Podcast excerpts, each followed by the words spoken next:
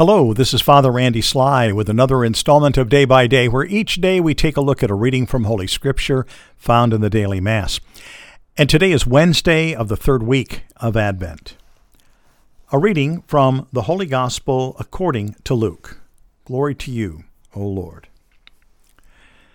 In the sixth month, the angel Gabriel was sent from God to a town of Galilee called Nazareth to a virgin betrothed to a man named Joseph of the house of David, and the virgin's name was Mary. And coming to her, he said, Hail, favored one, the Lord is with you. But she was greatly troubled at what was said, and pondered what sort of greeting this might be. Then the angel said to her, Do not be afraid, Mary, for you have found favor with God. Behold, you will conceive in your womb and bear a son, and you shall name him Jesus. He will be great and will be called Son of the Most High. And the Lord God will give him the throne of David his father, and he will rule over the house of Jacob forever. And of his kingdom there will be no end. But Mary said to the angel, How can this be, since I have no relations with a man? And the angel said to her in reply, the Holy Spirit will come upon you, and the power of the Most High will overshadow you. Therefore, the child to be born will be called Holy, the Son of God. And behold, Elizabeth, your relative, has also conceived a son in her old age. And this is the sixth month for her, who was called barren, for nothing is impossible for God. Mary said, Behold, I am the handmaid of the Lord May it be done to me according to your word. Then the angel departed from her. The Gospel of the Lord. Praise to you, Lord Jesus Christ. Well, between the 17th and the 25th of December, we have the uh, seven O antiphons. And uh, today is uh, Wednesday, so the antiphon is O clavis David, or O Key of David. And this again is a reminder of the fact that it is the one who is from the line of David, who has been given the keys to the kingdom of heaven. And this, of course, is Jesus Christ.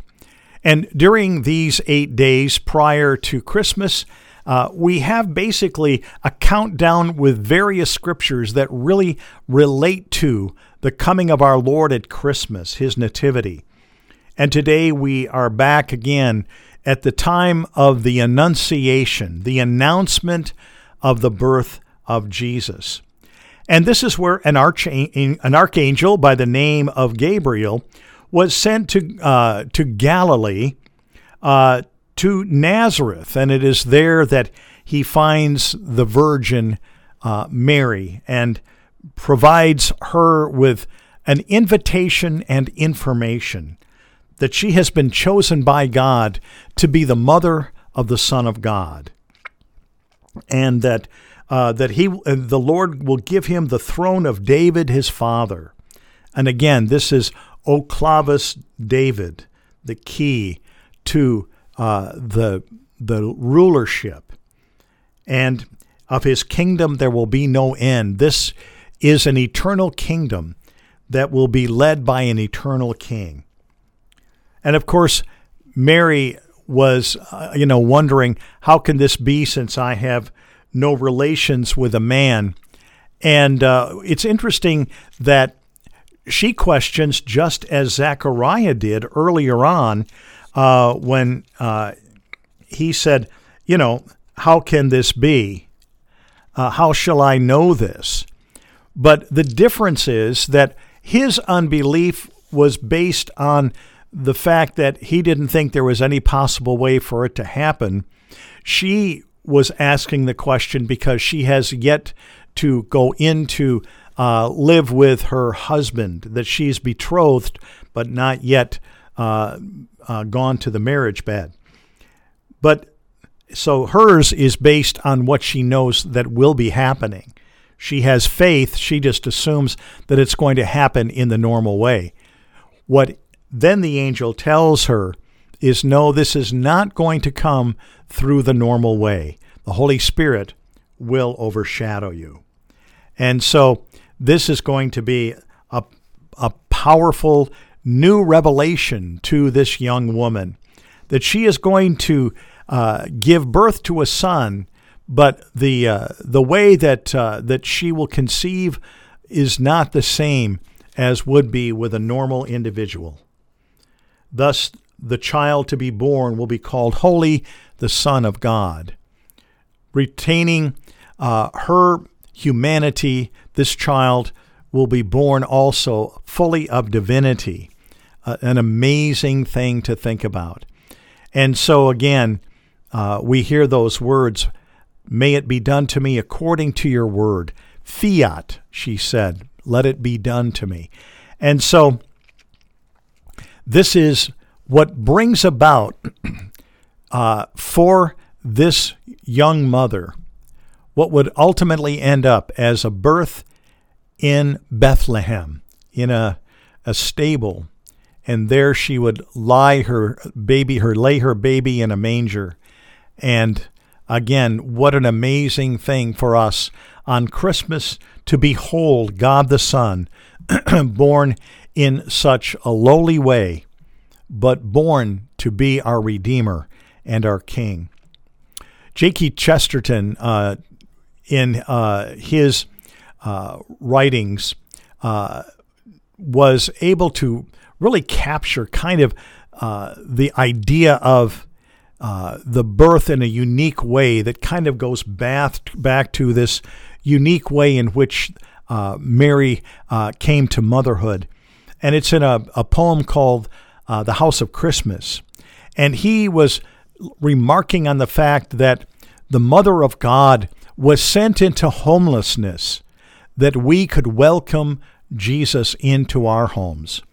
And uh, so that is one of the beautiful things that we see during this Advent season is a preparation for us to remember that the one who is fully human, fully divine, the one fully God, fully man, born of the Virgin, was born in a manger. There he was uh, able to uh, be uh, brought into this world in very humble settings that provide for us the confidence that the one who was born in such a humble way would become for us the Savior and the Redeemer of the world, fully and completely because of who he was and not because of his surroundings.